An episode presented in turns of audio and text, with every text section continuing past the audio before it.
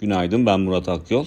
FED dün akşam sonuçlanan toplantısında beklendiği gibi politika faizinde 75 bas puanlık arttırım yaptı. Söz konusu adım zaten toplantı öncesinde önemli ölçüde fiyatlandığı için e, tek başına anlamlı bir hareketlilik yaratmadı. Ancak toplantı sonrasında FED Başkanı Powell'ın Eylül ayındaki toplantıda yapılacak faiz arttırımının daha küçük boyutlu olabileceğini e, açık kapı bırakması piyasaların belirgin şekilde momentum kazanmasını sağladı ki ABD borsalarının oldukça güçlü kapanışlar yaptığını görüyoruz.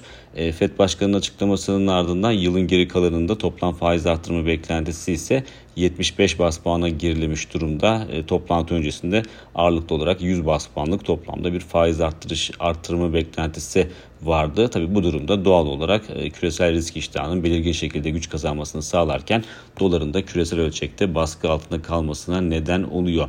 E, bugün ise Amerika'da büyüme rakamı açıklanacak. Büyüme rakamı bir önceki çeyrekte %1.6 geri çekilmişti. Bu kez %0.5 oranında artış göstermesi bekleniyor. Tahminlerden daha güçlü bir rakam ortaya çıkması durumunda bu durum tabii ki e, daha güçlü bir risk iştahı oluşmasına da katkı sağlayabilir gibi görünüyor. Şunu da eklemek gerekir. Eksi rakam bekleyen kurumlarda söz konusu büyüme için ancak e, eksi rakam olsa bile iki çeyrek arka arkaya eksi büyüme görsek bile e, bunun e, otomatikman bir e, resesyon olarak adlandırılmayabileceğini de e, göz önünde bulundurmak gerekir. Çünkü birçok koşula birden bakılıyor.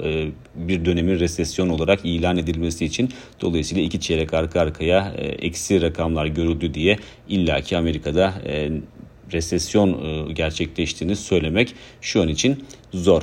E, bunun yanında Borsa İstanbul'a bakarsak Borsa İstanbul e, dün 2550 puan seviyesinin bir kez daha altında kapanış yaptı. Üzerini 3 gündür üst üste test ediyoruz bu seviyenin ama kapanış yapmayı başaramıyoruz. Fakat FED toplantısının ardından e, risk iştahının belirgin şekilde güç kazandığını düşünürsek muhtemelen endeks bugün e, söz konusu seviyenin üzerinde kapanış yapmayı başaracak gibi görünüyor.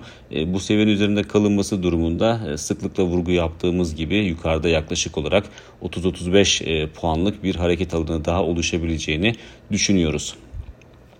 TL'ye baktığımızda ise FED toplantısının ardından aslında orada çok ciddi bir değişim gerçekleşmedi. Dolar TL kurunda 17.90'dan e, çok fazla uzaklaşılmadığını gördük. Ee, bugün kur açısından günün en önemli konu başlığını belki de Merkez Bankası'nın yayımlayacağı enflasyon raporu oluşturuyor.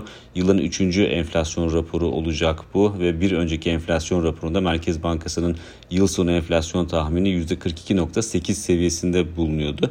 Ama bu rakam artık güncelliğini önemli ölçüde yitirmiş durumda. Çünkü piyasa beklentisine baktığımızda ağırlıklı olarak %70 sınırında rakamlar görüyoruz. E, fakat Merkez Bankası enflasyon tahminini yukarı yönlü revize etse bile bunun e, fiyatlamalar üzerinde çok anlamlı bir e, değişim yaratmasını beklememek gerekir. Bir sonraki podcast'te görüşmek üzere.